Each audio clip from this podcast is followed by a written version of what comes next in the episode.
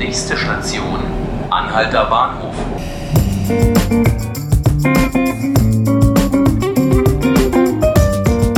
Hallo und herzlich willkommen zu unserer Osterausgabe von fünf Minuten Berlin, dem Tagesspiegel-Podcast. Mein Name ist Ruth Ziesinger und hier bei mir ist Bernd Matthies, Redakteur im Berlin-Ressort und der Berlin-Kenner unseres Hauses. Hallo. Hallo, schön, dass Sie da sind, Herr Matthies. Wir wollen heute über Ostern sprechen und angesichts dessen, dass die meisten Berliner sich eigentlich weder einer Konfession noch überhaupt einem Gotteshaus zugehörig fühlen, frage ich mich dann doch, was spielt Ostern eigentlich für eine Rolle hier in dieser Stadt, Herr Matthies? Na, ich glaube, es spielt die Rolle eines kleinen Weihnachten. Es ist doch schon so ein, ein Anlass, sich mal zusammenzufinden und ein bisschen nachzudenken vielleicht. Und ich kann es nicht statistisch erhärten, aber wenn man die Kirchen fragt, wird man sicherlich hören, dass nach Weihnachten sich Ostern die meisten Gottesdienstbesucher einfinden werden. Das war, glaube ich, in Berliner Zeiten eigentlich immer so. Und von daher kann man zumindest unter denen, die sich der Kirche zugehörig fühlen, schon noch ein gewisses äh, Feiergefühl unterstellen. Das wird sicherlich so sein. Und es sind ja auch immer ein paar Tage mit dem Freitag davor, die einem so ein bisschen Zeit geben. Ja, und Sie haben es ja auch gerade gesagt, die Möglichkeit, Feste zu feiern, das ist ja auch etwas, was der Berliner oder die Berlinerin ganz gerne ähm, annimmt, diese Möglichkeit. Ich habe vorhin in den Veranstaltungskalender geguckt und da gibt es zum Beispiel Osterfeuer, gemeinsames Ostereier mahlen, Ostereier rollen, alles Mögliche. Ist der Berliner vielleicht auch noch mal jemand, der sowieso gerne zusammenkommt und gemeinsam in größerer Runde oder auch mit Leuten, die er so gar nicht kennt? Na, das, das schon. Das hat sich ja in letzter Zeit durch diese ausladende Jugendkultur sehr stark verschärft. Aber was Ostern angeht, bin ich da gar nicht so sicher. Also Osterfeuer, nehmen wir mal Osterfeuer. Ich kenne die aus meiner Jugend eigentlich überhaupt nicht. Das hat vermutlich auch damit zu tun, dass sowas, unterstelle ich mal, unter dem Alliierten, äh, äh, der alliierten Aufsicht gar nicht erlaubt war.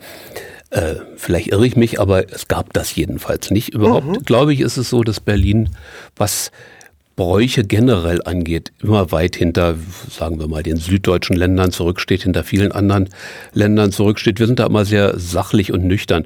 Ich kann mich erinnern, dass in meiner Kindheit äh, die Basisrituale gefeiert wurden. Da gab es natürlich das Ostereiersuchen ja. und äh, es gab das Ausblasen. Man, man pustete dann, also mit der Folge, dass es hinterher drei Tage lang Rührei gab. Äh, dann wurden die bemalt oder wurden mit so Färbe, ich kann mich an so Färbepapier erinnern, dass man mhm. in den Topf legte und dann kochten die Schalen da eine Weile und wurden dann bunt. Auf eines, auf was man sich ja eigentlich immer einigen kann an Feiertagen, ist, dass es feine Dinge zu essen gibt.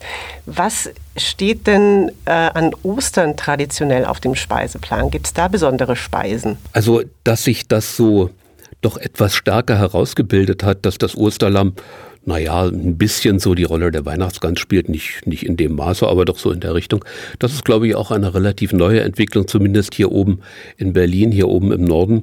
Auch da ist der Süden wieder, wieder sicher weit vorne, was das angeht. Also, wir haben, glaube ich schon, diese Tradition. Auf der anderen Seite ist eine andere Tradition, eine junge Tradition, viel wichtiger geworden. Ich glaube, viel mehr Berliner, gerade Familien, gehen doch eher auswärts zum Brunch, als dass sie sich selbst zu Hause hinsetzen und was kochen. Ich glaube, Ostern ist tatsächlich das Fest des Brunchs geworden. Nicht? Das ist viel, viel stärker verbreitet und wird von Restaurants viel mehr angeboten als zu allen anderen denkbaren Feiertagen. Mein subjektiver Eindruck jedenfalls. Ja. Hätten Sie denn vielleicht auch den ein oder anderen Tipp für unsere Zuhörer, wo sie denn hingehen könnten, wenn sie denn fein essen möchten oder auch brunchen? Der heißeste Tipp wäre sicherlich schon mal für zweitausendneunzehn zu buchen. Das ist sicherlich, wo es angeboten wird und wo die Qualität äh, stimmt, sehr populär. Da muss man sich lange vorher anstellen. Also ich kann jetzt nur mal blind sagen, dass von den Restaurants, die am Sonntag überhaupt offen haben, das sind ja nicht die besten, die haben ja in aller Regel sonntags und an Feiertagen geschlossen. Also von den Restaurants, die man, die man findet und die, die auch so ein bisschen diesen Ausflugscharakter haben, den man da wünscht, da wäre sowas wie die Wannseeterrassen eine Empfehlung. Da könnte man zu Matthias Buchholz gehen, auf den Gutshof Britz. Das Nolas am Weinberg ist so ein, ein zentraler Treffpunkt mhm. für viele in, in Mitte Äh, also das ist, das sind so die typischen Restaurants, die sowas machen. Mhm. Und äh, man kann ja immerhin mal anklopfen und mal fragen, ob noch irgendwie Platz für ein paar Leute ist. Dann funktioniert das ganz sicher. Ich persönlich bin kein Brunch-Fan. Ich mag lieber frühstücken und Mittagessen oder das Mittagessen auslassen. Aber ich könnte mir schon vorstellen, dass ich mir zu Ostern auch eine Lammkeule besorge oder sowas. Das macht man relativ selten. Lamm ist auch in den Restaurants eigentlich in den letzten Jahren sehr selten geworden. Und von daher könnte das auch mal wieder ein Vergnügen sein. Und wenn Ostern der Anlass ist, na warum nicht? Herr Matthies, haben Sie vielen Dank für Ihre Zeit und Ihre Vorschläge. Liebe Zuhörer, ich hoffe, dass für Sie vielleicht auch eine Idee dabei war. Und in jedem Fall wünsche ich Ihnen hoffentlich ein paar schöne freie Tage. Das war der Tagesspiegel-Podcast fünf Minuten Berlin zu Ostern. Ganz regulär hören Sie uns wieder ab Dienstag, den dritten April ab achtzehn Uhr auf tagesspiegel punkt de oder Sie abonnieren uns bei iTunes oder Spotify. Vielen Dank fürs Zuhören. Thank you.